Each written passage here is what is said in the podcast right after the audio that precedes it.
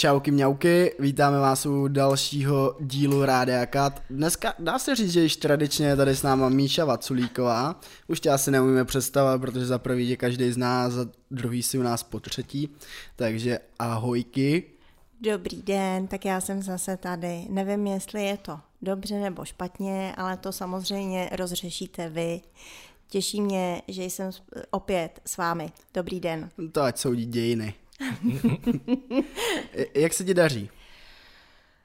Uh, lížu si rány, protože mám konečně za sebou školní rok, který nebyl úplně nenáročný. Mám za sebou docela náročné státnice a věřte nebo nevěřte, kantoři už od dubna jsou strašně utáhaný. Takže já jsem teď v situaci, kdy se opravdu tak jako eh, dávám dohromady, ale pozor, a to je velmi důležité, nejsem vyhořelá, jsem jenom unavená a jako to, to se počítá. Takže daří se mi dobře, díky. A platí u tebe takový to, že vyhoření od únavy se mm, pozná podle toho, že nemáš chuť pít alkohol? no, ano, ale v opačném gardu, když jsem vyhořelá, nebo když bych byla vyhořelá, tak toho chlastu vypiju víc. Jo, takže, takže jsem jenom unavená, takže radosti života zatím, jak si užívám v nějaké harmonii a řádu. Hm. A jaký to, jaký to pro tebe bylo, tady, tady ten rok? Tak uh, minulý rok jsme měli online jenom jeden semestr, hmm. rovná se půlku školy. Pocituješ jako velkou změnu v, v ty výuce? Nebo náročnost? Mm, já ani ne, mě to na Zoomu baví. Mě, mě, já mám pocit, no to je blbý říct, že mi to přes Zoom jde, že jo, to by měli posoudit ti jiní, ale e, mě to přes Zoom bavilo, navíc to sebou nese nesporné výhody v tom ohledu, že těch osm zvířat, který člověk doma má, tak si obstará i během výuky, což je fajn. Takže si myslím, že jestli teď začnu učit znovu prezenčně, což se samozřejmě i těším, takže asi se mnou některá zvířátka začnou docházet. A e, navíc jako během přestávky si nandáš třeba prádlo do pračky, jo, a, a, a takovéhle záležitosti jsou, jsou, jsou, jako, jsou fajn. A mě ten kontakt přes Zoom mě prostě jako bavil. Jo, čili ne, ne, nejsem v situaci, Um, že bych měla pocit, že, že mi něco chybělo nebo přebývalo. Bylo to fajn, navíc studenti byli fajn, i když jsem se třeba s prvákama vůbec uh, neviděla autenticky naživo, tak mi přišlo uh, asi 70 eh, e-mailů pod testama vždycky takový jako nějaký vzkazy, které byly prostě fajn, vřelý, takže myslím si, myslím si, že jsem získala i nové přátelé, takže fajn, dobrý. A studenti za mnou chodili domů, i jako když bylo potřeba něco konzultovat, takže uh, ty vazby prostě často byly jako velmi hlubší, třeba vřelejší, než jak člověk zažije třeba v té posluchárně. Já jsem totiž s hrůzou, a omlouvám se, že mluvím tak dlouho, zjistila teprve teď zase na závěrečném večírku, že studenti skutečně v té společnosti těch mnoha spolužáků nejsou schopni některé věci říct. Že se stydí nebo mají pocit, že by byli nepochopeni, nějakým způsobem odsouzeni. A e, to mě trápí. Nevím, jak prostě tu výuku e, nastavit do roviny, že by to byla skutečně ta diskuze těch přátel, což by pro nás, pro všechny bylo fajn, ale asi to jde dělat špatně v situaci, kdy v posluchárně je třeba kolem stovky studentů, což já mývám. No. Ale tohle to mě jako velice mrzí, e, velmi mě to trápí a nevím, jak prostě ty přednášky otevřít prostě svobodné, rovnoprávné diskuzi. Je to problém, no. A všimla se z toho, že třeba na tom Zoomu nebo v tom online, když je ten člověk v prostředí svého domova nebo hmm. nemá okolo sebe ty lidi a je v bezpečí za tím počítačem, že by se to měnilo, tohle? Že by se ty lidi víc vyjádřovali k věcem? Jak kdy, oni mají možnost, že ti uh, sami napíšou, že, jo? že ti napíšou do chatu uh, a pošlou to třeba jenom tobě. A nebo ti pak třeba napíše e-mail, protože mu chybí nějaká ta, ta um, řekněme, bezprostřední komunikace. Uh, někdy je to asi lepší, ale já opravdu cítím i v těch posluchárnách, já se moc krát ptám, chce se někdo na něco zeptat a je ticho. A přitom vím, že jako hodně lidí se chce na něco zeptat ale že prostě v sobě jakoby nějak ne, nesebere tu odhodlanost, tu odvahu, že v těch posluchárnách prostě není to dostatečně um, svobodný prostředí a to mě jakoby mrzí, ale uh, zároveň vím, že moje možnosti v tomhle ohledu jsou omezený, protože to si nastavují ty lidi mezi sebou. Že? To, to, to určitě sami znáte, že, že vždycky v tom kruhu nebo v té skupině těch studentů eh, je někdo, mm, kdo je vlastně eh, vůči nějakým osobním projevům tak jako vysazený, nepřátelský, eh, hyperkritický vůči ostatním a ty ostatní to prostě sráží. Že? Jo, tak tohle je teď moje největší jaksi otázka na prázdniny, jak rozvolnit, vyvětrat to prostředí v těch posluchárnách, aby tam skutečně mohla vzniknout eh, naprosto jaksi rovnoprávná, mm, ničím nekalená, svobodná diskuze, aby se nikdo nebál zeptat na jakoukoliv pitomost. To by bylo fajn, no. No, já vlastně přesně o čem mluví, že mi se kolikrát taky stane, že mluví jako profesor, já si říkám, no, zeptal bych se na tohle. A pak přesně, když přijde takový to, chce se někdo něco zeptat, tak je najednou polije takový nepochopitelný, jako, že se prostě nezeptám a nevím mm. proč a mm. přitom jako je mi to v podstatě jako jedno, co si lidi myslej. A taky jsem nad tím jednou uvažoval a mě by třeba pomohlo, kdyby ten učitel uh, se mě zeptal, já kdybych byl učitel, tak bych to asi takhle dělal, že bych si eh, prostě náhodně vybral nějaký studenty mm. a řekl bych prostě třeba Aničko, na co se chceš zeptat? Mm. A podle mě prostě by, podle mě by se jako zeptala, protože ne, když je to tak, za radu. když je to tak do toho pléna, tak mě, ježiš, mě se třeba, no, pardon, pro diváky, to, to, no, to je jedno. pro posluchače. Ale já přesně jsem tak chtěl říct, že už ti to musím říct, protože ty v každém díle říkáš pro diváky a my nemáme diváky. Jo, jo, my má, jo, my máme posluchače, no, jo, jo, no, jo, pravda, no. A Lukáš by chtěl, Lukáš by chtěl do televize. Ne, ne, ne, ne. televize za Zenitem. Ale uh, jsem ještě chtěl říct, Musíme že kolikrát... Yes. Kolikrát si právě třeba stane, že se učitel zeptá, nechce se na něco zeptat mm. a teď je to taky jako, že tak já se chci zeptat a bojím se, že někdo jakoby promluví zrovna, protože takový mm. jakoby moment, jako mm. kdyby spíš to bylo, na se chci zeptat ty a ty se na něco mm. zeptej a tak, mm. tak by to pro mě bylo vlastně jakoby jednodušší, no. A tak já to, to zkusím, no. no to je asi otázka, protože na mě, kdyby takhle někdo vyrukoval, tak eh, na co se chci zeptat, tak já budu... A budeš ale... to brát jako napadení svojí ochranné zóny? Asi ani ne jako napadení jako svojí ochranné zóny, ale spíš bych to bral tak, že se mě ten vyučující vyhlíd při ty hodině, že třeba hmm. nedávám pozor a chce mě potopit já mám takovýhle ten hmm. komplex jako ze základky hrozně. Protože že nedáváš pozor, no. No, jasně, ale to je, to je jako tím, že u tebe by to třeba takhle fungovalo, u mě by to 100% nefungovalo, protože hmm. já mám ze základky takový to, že vždycky, když jsem třídní řekla, jak freeback tabule, tak já už jsem věděl, že je to prostě v prdele, že jsem něco jako proved, že jo, protože tam bylo takový to jako ty, ty, ty, ale to, to jako podle mě jako pedagog musíš ty studenty jakoby znát jako ty rozdíly, že jo. Samozřejmě mě, když někdo řekne, a na co se chceš zeptat, nebo to tak rozvířím diskuzi, nikoho nepustím ke slovu a všichni odejdou na strany domů, že jo. Ale když víš, že tam si nějaký introvert, tak mu nemůžeš říct, na co se chceš zeptat, ale řekneš třeba, no a co si o tom myslíš, nebo něco takového. Co si o tom myslíte vy? Napište mi do komentářů. Mám, jak vidíte, mám před sebou jako um, složité přemýšlení přes ty prázdniny, ale uh, není to úplně špatný podnět, i zároveň s tou poznámkou, že je potřeba ty studenty trošičku jaksi osobnostně odhadnout. Jo? Hmm. Pro koho to bude jakoby vysvobození a pro koho by to naopak bylo trauma třeba. Jo? Ale já jenom ještě, že, že se k tomu teda vracím. Já jsem teď byla samozřejmě po těch státnicích na tom večírku tady v domečku, který myslím, že se velmi povedl. Uh, Zase bylo to jako vždycky, že jo, nechtěla jsem, protože jsem byla unavená a nakonec jsem odcházela mezi posledníma, ale Eh, a já jsem se tam od studentů dozvěděla uh, velmi mnoho, velmi jaksi zajímavých třeba životních příběhů, nebo poznatků, jo, nebo myšlenek.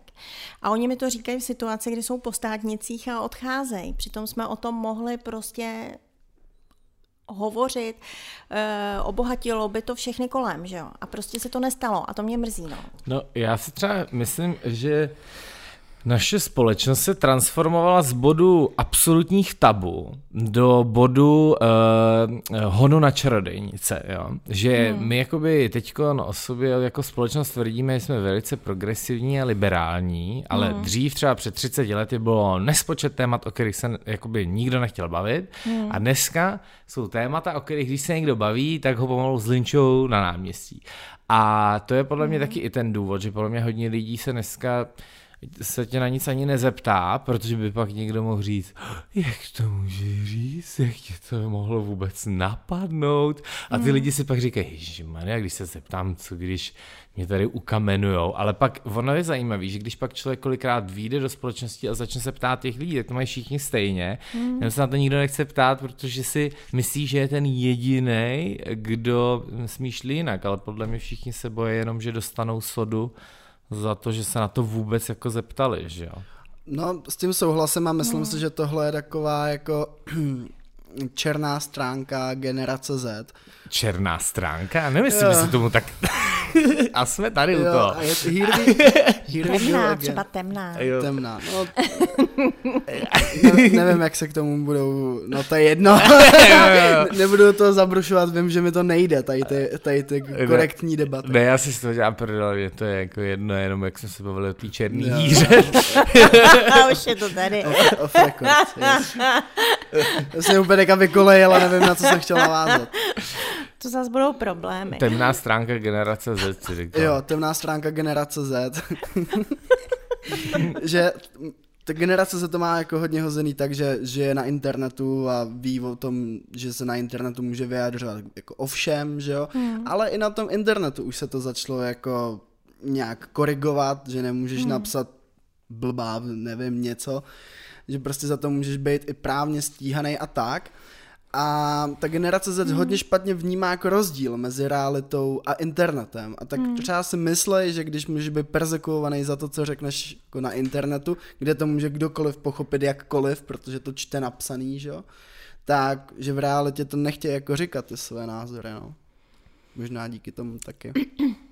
A právě proto hmm. si myslím, že ta uh, anonymní nebo ta e-mailová komunikace na těch zoomech byla pro mnoho studentů lepší, než v ty aula to vytáhnout. Určitě, určitě. Já bych taky nechtěla jak si z téhle cesty úplně uh, sejít. Já už jsem o tom mluvila i s paní rektorkou, uh, že by bylo dobré třeba konzultace činit přes Zoom.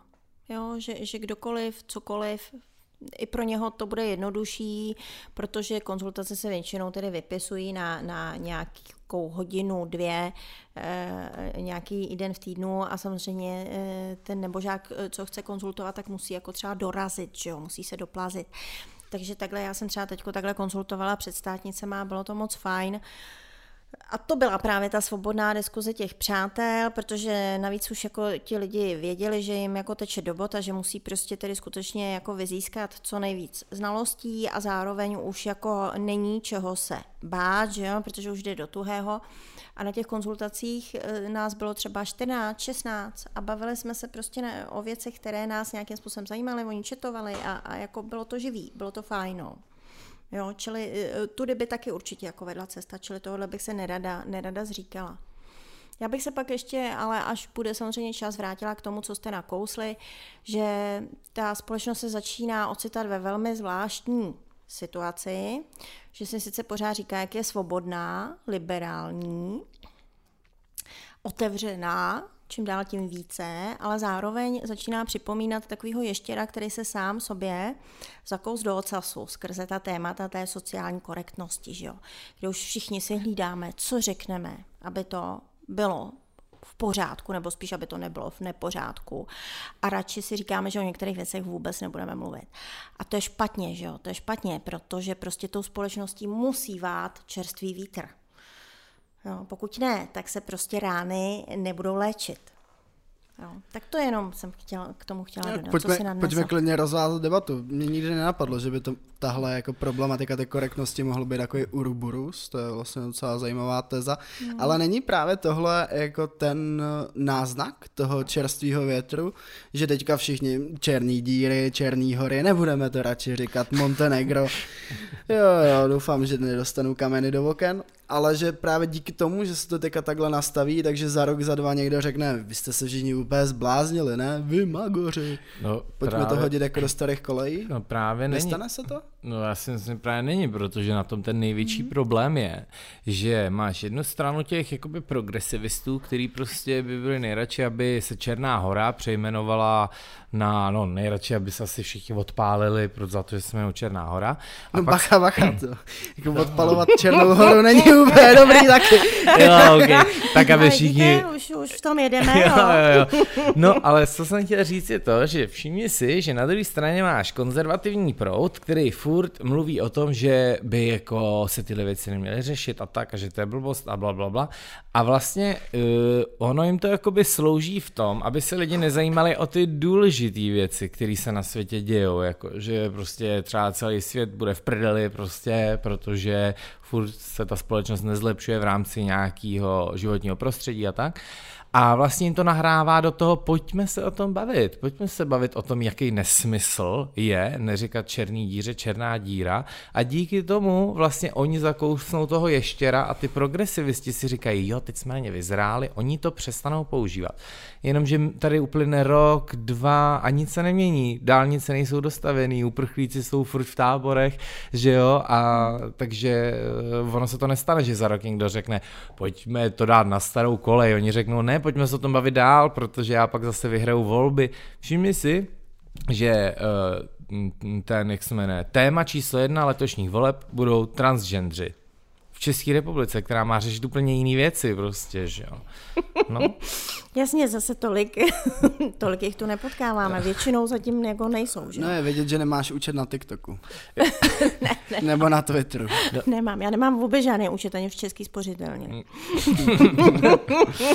jo, ale to je právě to, to, to, to, co akcentuje Lukáš, to je přesně ono, že z těchto témat se stává politikum a v tu chvíli se toho nezbavíš, protože to vždycky bude někomu vyhovovat. Kdo, kdo jak si toto téma bude přeživovat a bude vrážet klín do té společnosti, která, nedej bože, by se mohla třeba i nějakým způsobem někdy nad nějakými otázkami hmm. kulturními, sociálními prostě sjednotit, že jo. A takhle se to jako nestane, že jo. Není nic jednoduššího, než začít řešit uh, problematiku nějakého harašení, kdy jaký chlap mi kdy ukřivdil, protože mě plásnul přes zadek nebo řekl, že mám velký kozy, že jo, pardon, prsa a, a, a začít se v tom tedy uh, nějakým způsobem uh, uh, uh, nimrat, rejpat, jo, začít uh, se tvářit prostě ukřivděně. Já sama zase musím říct, že jestli mě někdy třeba uh, v jakýmkoliv zaměstnání, v kariéře nějak škodil, tak to většinou byly uh, ženy, které byly třeba o maličkou starší nežli já, nebyly to muži, jo, čili nemůžeme tímhle tím způsobem paušalizovat, jo, takhle se to prostě, ty věci jsou nekonečně složitý, protože kultura, společnost je nekonečně složitá. Ale samozřejmě, pokud diskuzi nastavíme tímhle tím způsobem, tak to vždycky bude někomu velmi vyhovovat. No, třeba jako příklad za všechno je Greta, že jo? Greta, holka, která prostě něco fakt chtěla změnit. A teď jsem čet na Idnesu, jak bylo s tou černou dírou, to byla hlavní titulek, černá díra je rasistický pojem.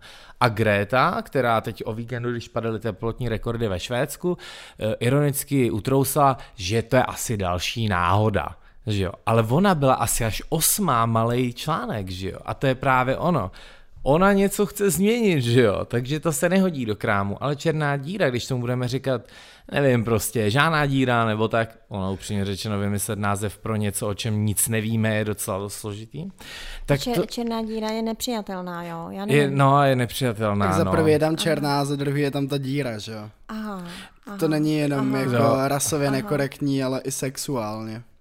Aha. Ono je problém jo, v tom, aha. že jako když se podíváš na černou díru, tak je černá a je to, to díra, díra, no, tak ono je, jakoby, je to jako, no to je jedno, jako možná jsme měli pozvat nějakého lingvistu a astronoma a možná to vymyslí, ale to je jedno, co jsem chtěl říct je to, že změnou názvu pro černou díru se nic nezmění. Svět se nepřestane točit, ne, prostě slunce stejně vyjde, že jo, ale kdyby ta, jakoby Greta měla stejnou mediální pozornost, jako mají tyhle nesmysly, tak by si lidi začali říkat, a hele, ona ta Bečva, to byl docela průser, hele, ono jako ty popadaný lesy na Šumavě, to je taky docela v prdeli, že jo? Ale ne, pojďme se bavit o tom, je černá díra, to je špatný. Nebo Montenegro, tak to je jako mega skandál. Jasně, to není korektní, jo, a hmm. taky není prostě jako korektní, že mm, muži dávají ženám najevo, že jim to v těch šatečkách s těma modrýma očičkama sluší, to taky není korektní, samozřejmě, hmm. no. Nejvtipnější na tom bylo, jak Amerika požadovala po Španělsku, aby přestali používat slovo negro. Jenomže negro je ve španělštině černý, že jo, takže já, já, ne, já nevím, co by oni jako měli začít dělat prostě, když Španěle. A to je právě ta kauza s tou Černou horou, že jo? Oni chtějí, aby se Černá hora přejmenovala, protože se jmenují Montenegro jo, mm. jakoby z latiny nebo z italštiny, nebo odkud je to převzatý a jako na co oni se mají přejmenovat, že jo, jako na uh, horní Makedonie a budou s Řeckem ve válce. Tady 20 let byly spory o Makedonii a tady se něco bude na Balkáně přejmenovat, prosím vás, už ne. Mně to připomíná jenom, a to, to je uh, věta nebo dvě krátké větičky, kterým mám velmi ráda. Rimbo, prokletý básník na konci 19. století, sám o sobě říká, jsem negr, jsem bastard. A takhle se jako by deleguje pro svoje fanoušky, pro, pro svoji čtenářskou obec, protože tím chce zdůraznit, že vlastně ta síla je vždycky v té uvozovkách nižší rase. Tam je jako ta naděje přece pro ten svět, protože tam je ten vitální život, že jo? tam je ta síla toho života. Ne v té rase, která se teda usadila v nějakých těch mocenských postech a e, je nositelkou nějaké normality a nějakého maloměšťáckého vkusu a nějaké maloměšťácké morálky. Ale v těch v uvozovkách podřadných rasách je prostě naděje pro tu společnost, že opět jak si, si, si může vzít, přijmout něco vitálního, něco životního, něco, co prostě tu společnost znovu nějakým způsobem nabije tím skutečným životem. A tomuhle my se jako bráníme. Jo, tak t- t- já si vždycky vzpomenu jenom na Rimboda. Jsem neger, jsem bastard. Jo, a v, a jsem se teďka tak zaposlouchala, že vlastně vůbec nevím, o čem jsem mluvila. A v tom je ta jeho autentická životní výpověď, že jo? On nechce být ta vyšší rasa, on chce být vždycky ta, ta, ta hmm. nízká, jo. Ale to mi teďka vlastně připomíná to, o čem jsme se bavili minulý týden. Hmm. Protože jsme se bavili o tom, jak je muzika, hrozně vypadlo mi to slovo, jako stejná na festivalech. Že ty mm. přijedeš na hudební festival a vlastně mm. na všech těch stagech, mm. na všech těch jevištích vlastně mm. slyšíš tu, mám to slovo názyku. Generická. Generická muzika. Mm-hmm. A pak jsme se bavili o tom, že všichni takový ty skalní fanoušci toho punku, co jezdí na Mighty Sound a Rock for People, se ožerou a třetí den ale drsají na Michala Davida na těch diskotékách. Mm-hmm. A Lukáš říkal, si vem, co by se stalo, kdyby se vzal loď, narval jí cigánama, ta by jela po Vltavě a hrála by tam jenom cigánská muzika všichni by na to šli tancovat, protože hmm. je to živelný hmm. a je to prostě to, co neslyšíš v tom mainstreamovém hmm. rádiu. Že? Jako já bych se vsadil hmm. fakt s bohem o to, že takovýhle koncert by roztancoval Prahu tak, že by ještě ve Vídni volali, co se tam děje. Jako. Protože prostě to tak prostě je. Jako já Určitě, já to říkám vždycky, já, já musím říct, že jako velmi těžce nesu takový ty, ty, ty výpady právě proti tedy eh, kulturním menšinám nebo etnickým menšinám, ale my třeba jako společnost bychom měli být šťastný, velmi rádi za to, že tady máme takové menšiny, jako je třeba ta romská, protože oni jsou opravdu jako nositeli toho autentického života, který my už dávno jako neznáme, nemáme, jo. A kdo by nám znovu jako vlil prostě ne tu vodu, ale tu krev do těch žil, když ne prostě uh, uh, takovýhle jako etnický, co já vím, skupiny, subkultury. Že jo? Tak za, za, zaplať pámbu za ty, co jsou, co jsou jiný a tu jinakost si nějakým způsobem uh, udržují. Já vždycky strašně špatně nesu, když tyhle lidé, kteří vlastně uh, ve své podstatě jsou kočovníci, nomádi, tak když se je snažíme tady jako zastavit, ubytovat je někde, že jo, a nutit je, aby prostě tedy jejich děti chodily pravidelně do školy a aby prostě všechno bylo jako pravidelně, aby platili ty, ty daně a to sociální a zdravotní a um, oni jsou volní jako ptáci, jo, a, a, a my jim prostě permanentně přestřiháváme křídla, zatímco oni jsou prostě tím impulzem, impulzem do té naší už uh, společnosti vagóny de facto. Ono hlavně s těma školama největší problém je ten, že uh, my nejenom jakože chceme, aby dělali to, co uh, chceme, aby oni dělali to, co děláme my, ale my nejradši bychom, aby to oni dělali někde jinde. Jako. Jo, že největší problém je, že choďte do školy, ale do vlastních škol, ne do těch našich.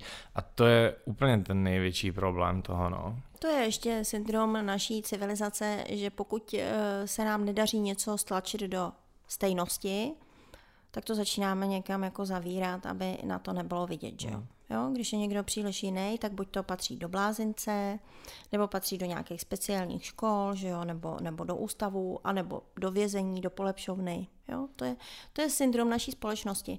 Jsem nikdy nezažila, že by tímhle tím způsobem uh, řešili jinakost u druhých, třeba přírodní národy, že jo.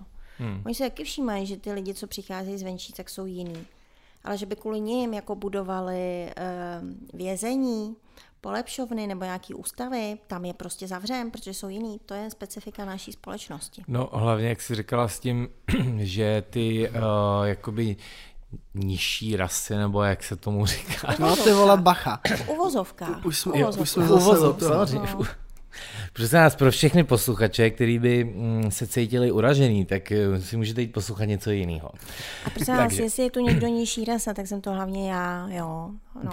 Ne asi, C- cigáni v krvi s bílou kůží, že jo? Jasně, bílej cigán a, a říkám to s radostí, jo. A já jsem právě teď viděl pěkný video s chodou okolností na TikToku, kde právě někdo popisoval, uh, jakoby, jaký přínos přinesli cigáni do evropské kultury. Hmm. A tam bylo to přesně to, co říkáš, hezky popsaný, že vlastně flamengo uh, je uh, vlastně vzešlo z těch cigánských tanců a pak se to přerodilo vlastně v nějaký fenomén španělský nebo hmm. kulturní hmm. dědictví, hmm. řekněme.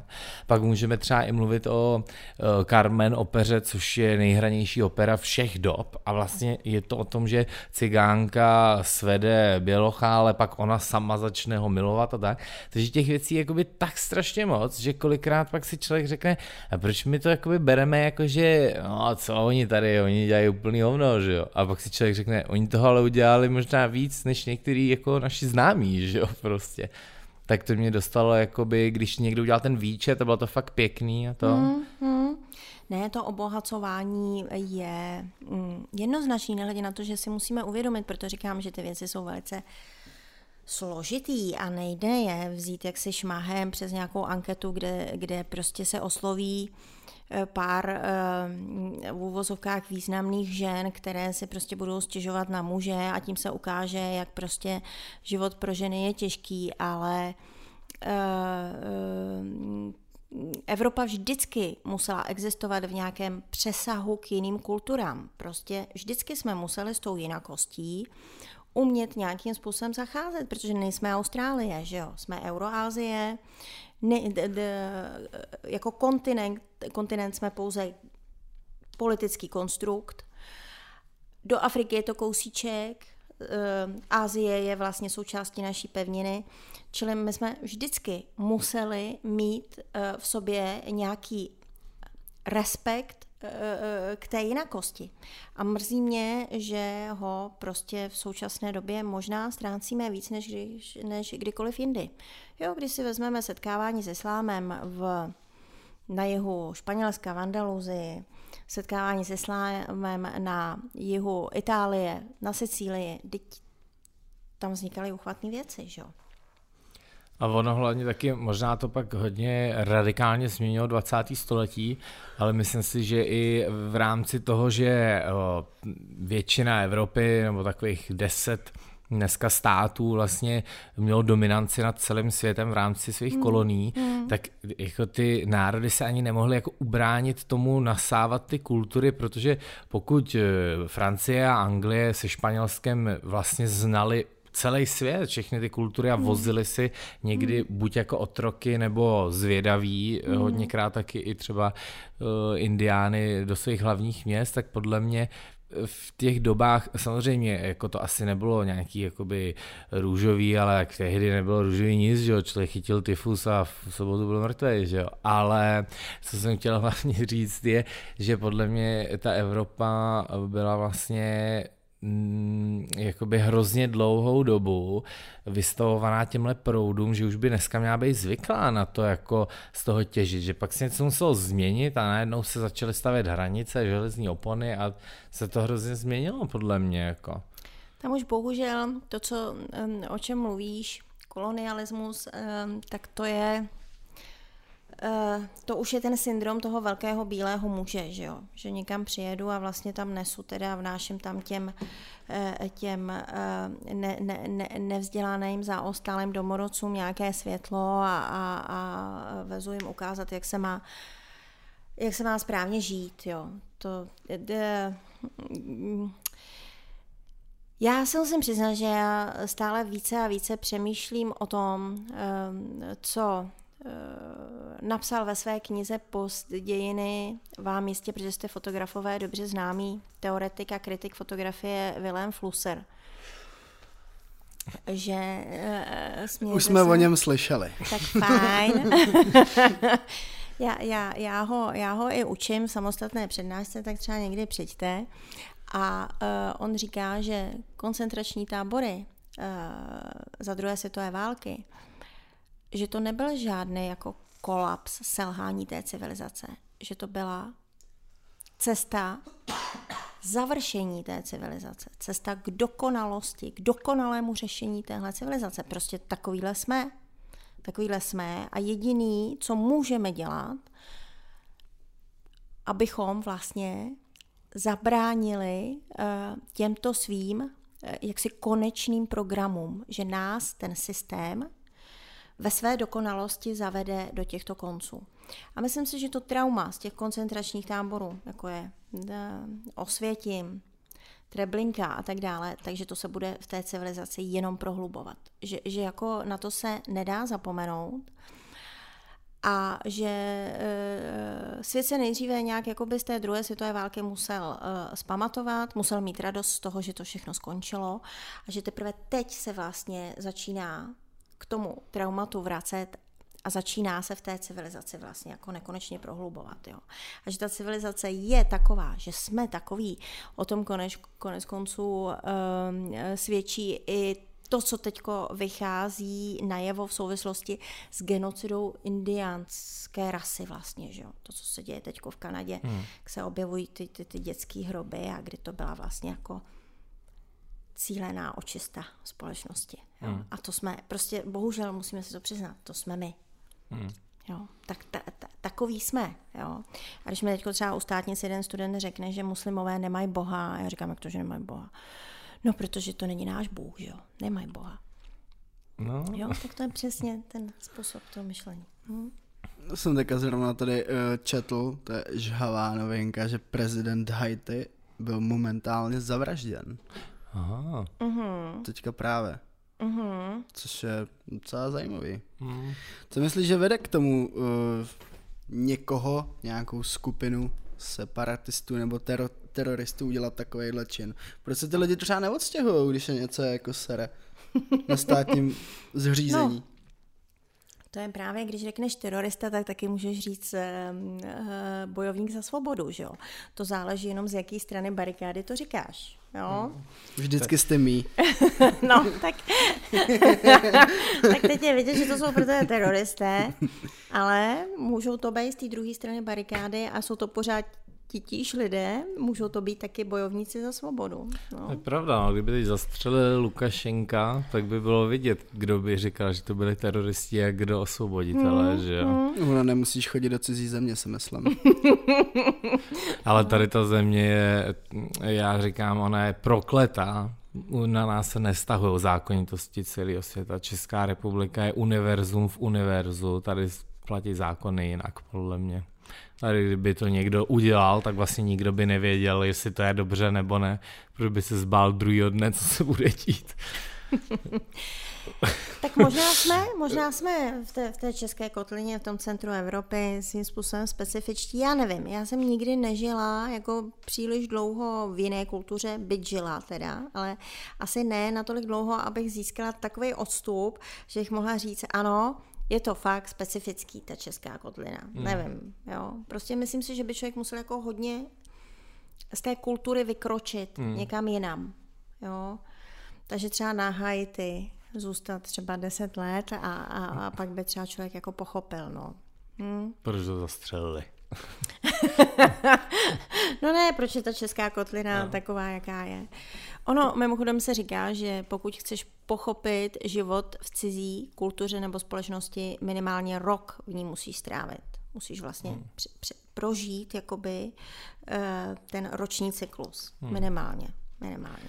A když jsi zmiňovala tu Kanadu, tak uh, si proto, jak se tam teď strhávají ty sochy královny Viktorie, tak myslíš si, že takovýhle akt nějak zahojí tu společnost, nebo myslíš si, že to vůbec dává smysl něco taky udělat po tom, co královna Viktorie už je někde 200 let v půdě? Taky kapitána Kuka schodili, že jo? Jo, jo, no a to je ještě dál, možná ještě dál, ne? Piráta to stejná ve doba. službách anglického krále, jasně. Eh. No, Mm, tady je možná dobré některé ty konsekvence e, si uvědomovat, protože když třeba přijedete na Havaj, ne, že by se mi to někdy stalo, nevím, jestli někdo z vás dvou byl na Havaji někdy, ale moji známí třeba na Havaji byli a samozřejmě jsou to naprosto amerikanizované ostrovy. Naprosto. Jo? E, z domorodé kultury nezůstalo vlastně nic. Občas tam vidíte ještě nějaký jako ty somatotypy, tedy těch, těch eh, lidí, kteří pocházejí teda eh, eh, z té, z té genetické linie těch, těch domorodců. A nad tím se jako nikdo nepozastavuje, že vlastně bílá rasa totálně vyhladila havajanské obyvatelstvo, totálně vyhladila havajanskou kulturu. Eh, to je v pořádku, jo? Čili eh, možná je to nějaká hmm, snaha revidovat, nahlédnout historii jiným způsobem, protože o historii, to, to, to patří vlastně do těch témat sociální korektnosti.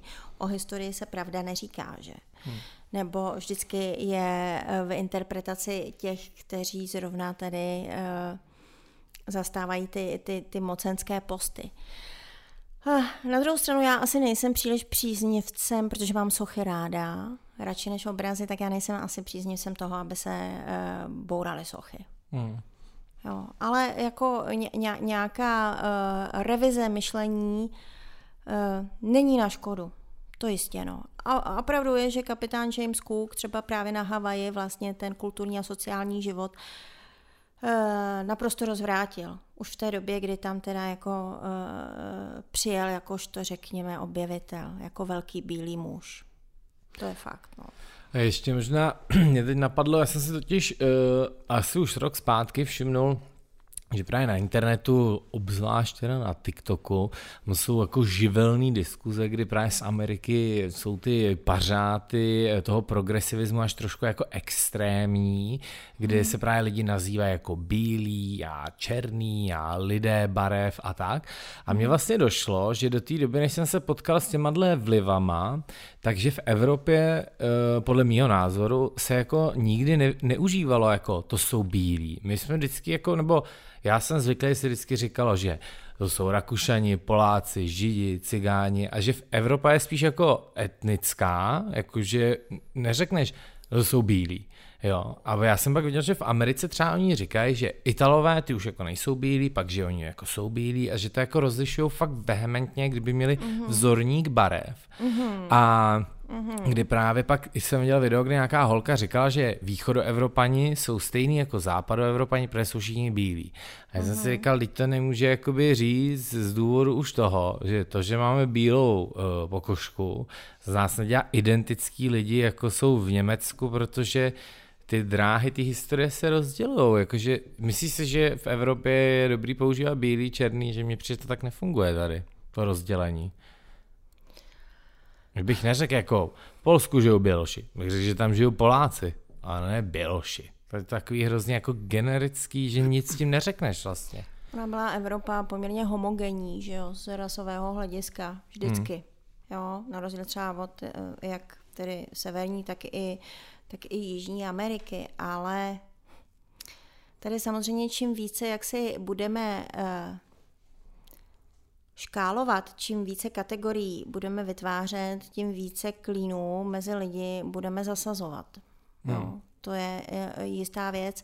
A nedej bože, když se jako o tuto, řekněme, nějakou rasovou a sociální a kulturní spravedlnost začne starat stát, že jo, tak tam je to úplně jako eh, jasný, že, že, že z toho vždycky budou eh, pouze konflikty. Jo. Hmm. Eh, to jsem vás konec konců i učila, pokud jde třeba o genderové záležitosti. Eh, kolik by mnoha lidem eh, ušetřilo trápení, kdybychom vůbec nehovořili prostě o nějaký matrici hetero, homosexuální, kdybychom skutečně jaksi přešli na tu uh, Derridovu optiku, že existují genders, že každý je prostě pohlavím sám o sobě, sám pro sebe, že každý se musí nějakým způsobem uh, jak si ustanovit, vynalézt. Jo? A, a kdybychom přestali tvořit tyhle ty, uh, škatulky, uh, měli bychom jistě uh, v naší civilizaci mnohem více šťastných lidí, a mnohem méně sebevražd. Jo? Čili uh, myslím si, že ta cesta uh, jde mimo prostě tyhle ty, uh, taxonomie, tahle ta třídění lidí, uh, která vždycky sebou nesou prostě nějaké, nějaké utrpení. Hmm. A zase zároveň samozřejmě síla je v jinakosti. To ano, o tom jako žádná, ale uh, přestáňme si prostě pro sebe vlastně jako tvořit eh, nějaké eh, tvrdé, jasné kategorie, linie. Jo, to, to konec konců velkým osobnostem, ale o tom už jsme mluvili, se, se běžně stávalo, že měl sice pocit, že je třeba heterosexuál, ale potkal někoho tak uchvatného, že v tu chvíli prostě teda jako matrici změnil a, a díky té úžasné osobnosti se z něho stál prostě jako napádat homosexuál, no protože ten člověk prostě stál za to, že jo, a, a, a jako proč to tímto způsobem vlastně kategorizovat. Jo, teď jako komu ubližuje láska v jakékoliv podobě vlastně. Já jsem to zrovna chtěl říct, že podle mě nic takového jako mm, rozdělování podle orientace neexistuje, protože já mám třeba jako rád svýho psa ale to ze mě nedělá zoofila. Mám rád svý rodiče a to ze mě ale nedělá gerontofila, že jo. Jako chápu, že láska a sexualita je asi nějak jako rozdělená, ale dokážu si představit minimálně tři, možná čtyři lidi v mém blízkém okolí, který kdyby se fakt hodně ožrali a někdo by jim padnul do voka, tak, by, tak by jim bylo úplně jako jedno, jestli má jednu nebo dvě díry, jo? když to řeknu takhle jako no, nahlas. To by se ani nemuseli, jo? To, to občas potkáš někoho a je ti vlastně úplně jedno, že, že to no, je člověk já, já řeknu, třeba. proč jsem o tom mluvil, protože v mém okolí cítím uh, velký jako pnutí hmm. vůči homosexuálům velký. Což vůbec mám dnešní spoustu, nechápu. No. Mám spoustu kamarádů, kteří říkají, ježiš, to, to dělají prdel, ne? Ale je z nich cítit takový to, že jakmile o, o tom začneš mluvit, tak jim je to nepříjemný ne z toho důvodu, že by jim vadili homosexuálové, ale je jim to nepříjemný z toho důvodu, že koketujou s tou myšlenkou, že by do toho klidně jako jednou šli. Jsou to takový ty latenti, že jo. A jak říkám, hmm. myslím si, že kdyby se zrovna tyhle lidi zdali o pár panáků navíc a bouchli to, takže by jim jako nikdo neřekl, hele buzna. Ale všem by to bylo úplně uprdele, jako nikdo by to neřešil, si myslím, obzvlášť, jak říkáš dneska. A proto nechápu, kde je tady takový to pnutí, jakože ty seš takovej, ty seš makovej, ty seš úplně debil a tebe zavřem. Hmm. No, protože je jedna taková podle mě uh, pravda odvěká, která platí od vzniku vesmíru a to je, a je to teda krutá pravda, že uh, jakoby lidi si myslí, jako, že na jejich názoru hrozně záleží a jako kolem nich se točí vesmír a tak, a doopravdy jakoby nikdo nikoho nezajímá, jo? že když budeš brečet na patníku, jestli ti zhroutil celý život, pravda je taková, že to nikoho nezajímá, ani to nikoho hmm. zajímat nebude a i když máš nějakou oporu, tak vždycky je to trošku takové nějak jakoby faleš, protože Prostě to tak je, no, jako rodíš se sám, umíráš sám, tak si dělej, co chceš, protože, nevím, mě to přijde kolikrát taky dětinský, že někdo si říká, tyhle lidi by to neměli dělat a úplně, hele, jsi všem uprdele, víš co, jako, když budeš umírat tam někde u cesty, ani nezastavím, víš co. A tak to prostě je. Já jsem v takovém mém hodně velkém, respektive hodně malém okruhu přátel u mě v Červeném kostelci na malém městě udělal takový experiment. Hmm. Že jsme se jednou jako ožrali v místní hospodě, která je taková hodně zaměřená maloměšťácky napravo, rovná se samá pleška. A já jsem si tam dal jointa a pár piv a říkám, hele, já jsem prostě přišel na to, že jsem teplej. A to jste měli vidět, výrazy těch lidí od všech těch stolů, jsem to řekl jako docela do pléna, okolo druhý ráno, jak jen lidi, se kterými normálně dáváš panáky, hraješ s šipky a hraješ s biliár, jak tě najednou úplně jako odsunou na druhou kolej a děláš nebo dělej, že tam jako nejsi, že neexistuješ prostě. Nedali mi přes držku jenom proto, že se s nima znám dlouho. A tvoří jako nějak součást, aniž bych na to teda byl hrdý jako mýho života, jo. Ale je to jako hrozně zvláštní, že jenom tvoje sexuální orientace může změnit absolutně jako pohled na tebe jako na osobnost. A přitom to může být každému ale úplně jako jedno, ne? Jako No, každý, no, mastur, každý masturbuje a taky nejsem jako nasraný na ty lidi, že si to doma dělají, když to řeknu takhle. jo. Ještě aby jo, jo. ale, ale je, to, je to úplně ten stejný princip, jo. Uh, tak někdy to zamrzí, ne? To, Teoreticky je to ale úplně ten stejný princip, jakože samohana je vlastně to samý jako ten sex, jenom to děláš sám se sebou. Jestli to děláš s chlapem, s ženskou, ty to je úplně Je to sex s osobou, kterou máš nejvíc rád. No a kterou nejvíc znáš, že jo, Podle toho, jestli člověk není to, jak se to říká, jako je narcis, tak nějaký opak. Když nenávidí sám sebe, tak je to vlastně, má samohanu s člověkem, kdy ho nenávidí. Hele, Hele to, říkával můj, to říkával můj kámoš, který je pryč už, že nejlepší orgasmus zažil v momentě, kdy masturboval a koukal se do zrcadla. No, to je zvláštní, ale. A což je ten narcis v podstatě v plný podobě. No, no ještě by mohl koukat do bazénu, teda, protože mám pocit, že ten narcis se viděl v nějakém bazénu. to byla studna, ne? Tak otázka je zase, kdyby uh, se díval do zrcadla, když dělal sex s nějakou jinou osobou, třeba by to bylo ještě silnější. To bychom museli vědět, jestli jako zažil obě dvě varianty. Na to by se měl dělat experiment. Takový základní instinkt, ne? Princip trochu. No, ale na takový experiment bychom museli vyklidit 213. A umejt stůl. Jo, jo, jo, jo.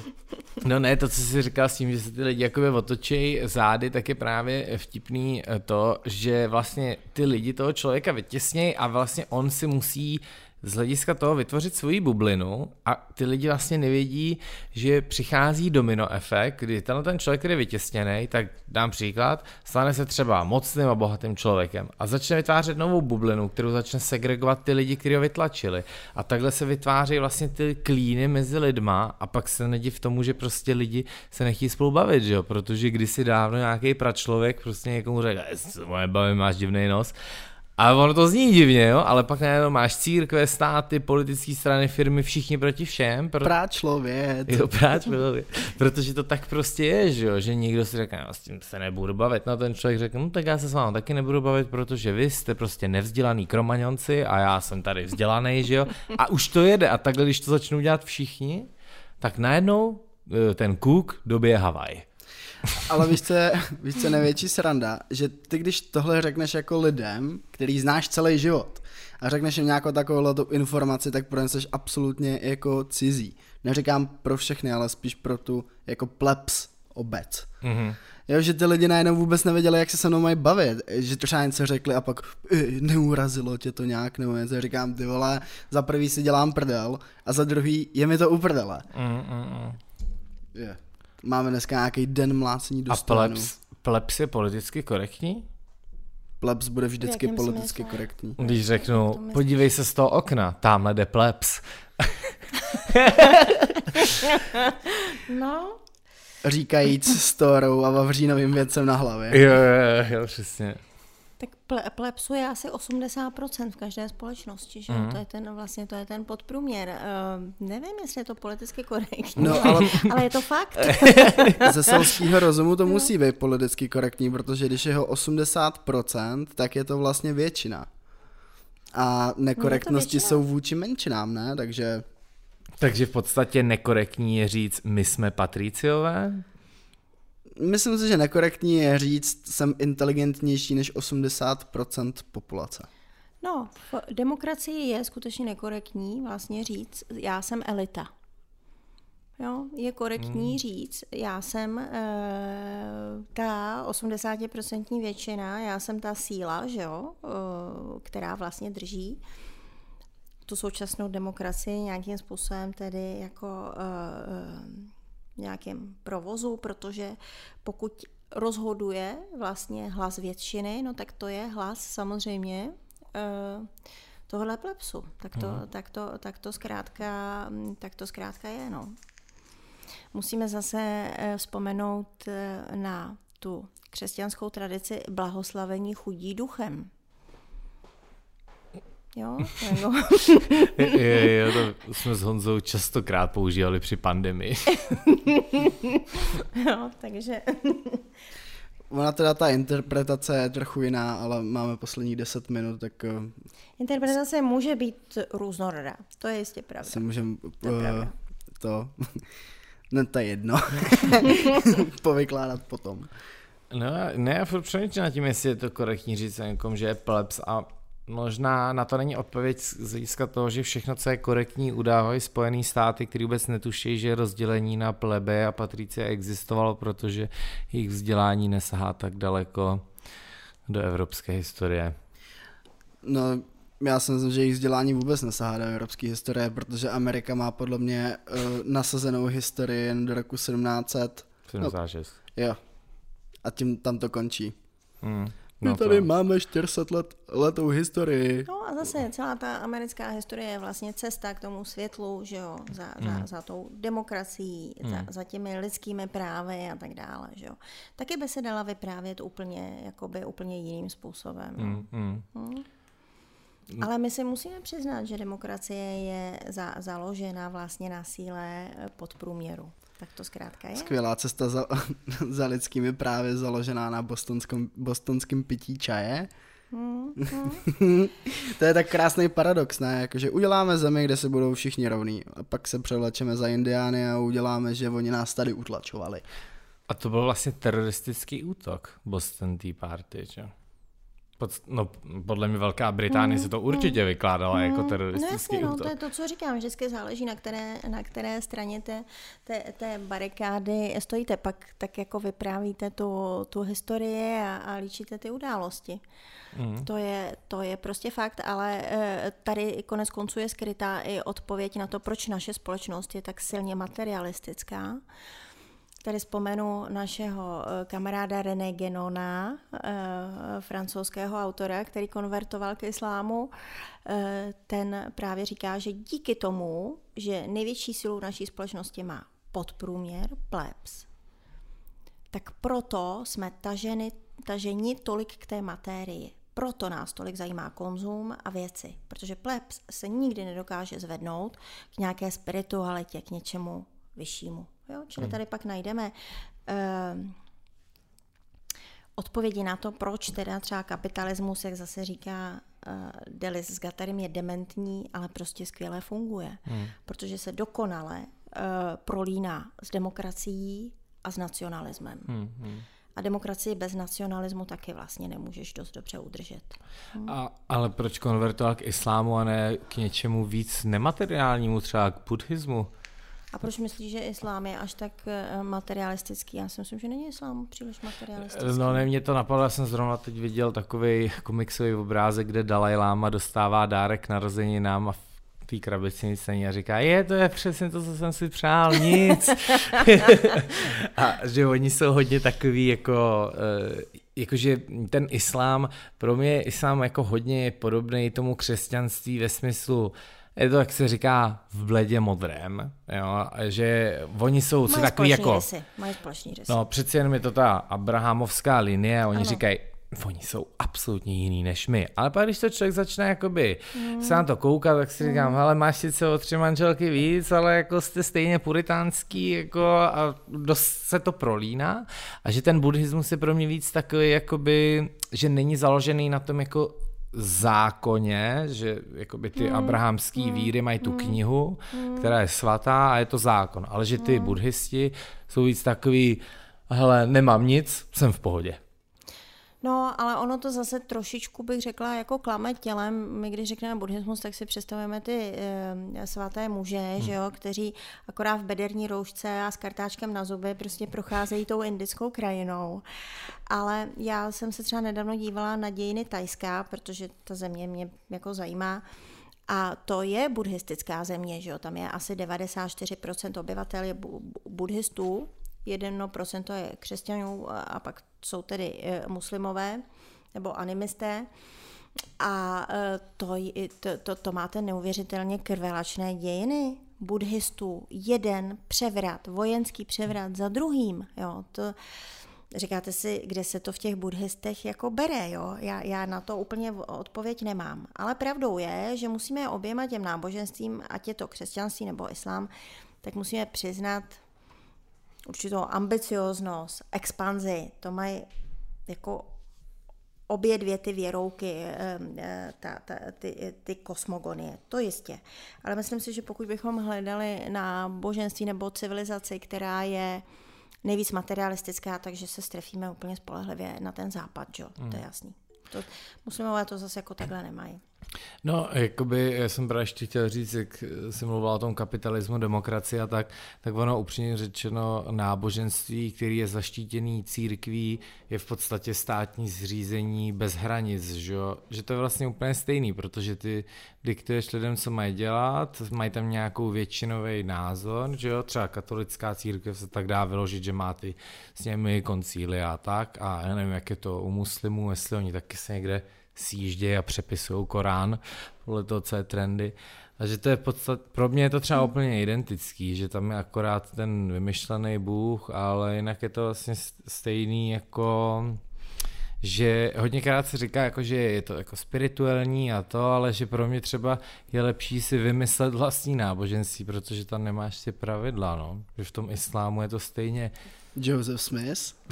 no ne, jakoby vymyslet si mormonství. Já myslím, jdi do lesa a představuj si, jak to funguje. Tak já myslím, že animismus, o tom už jsme mluvili, že jo, eh, v tom eh, minulém či předminulém rozhovoru, animismus je v tomhle ohledu, eh, myslím, velmi přijatelný. Mm. Že mhm. prostě přijmeš fakt, že všechno v přírodě má svoji duši nebo svého ducha. Mm. A tak se prostě chováš k řekám, k horám, Hmm, hmm. k Bečvě, potažmo.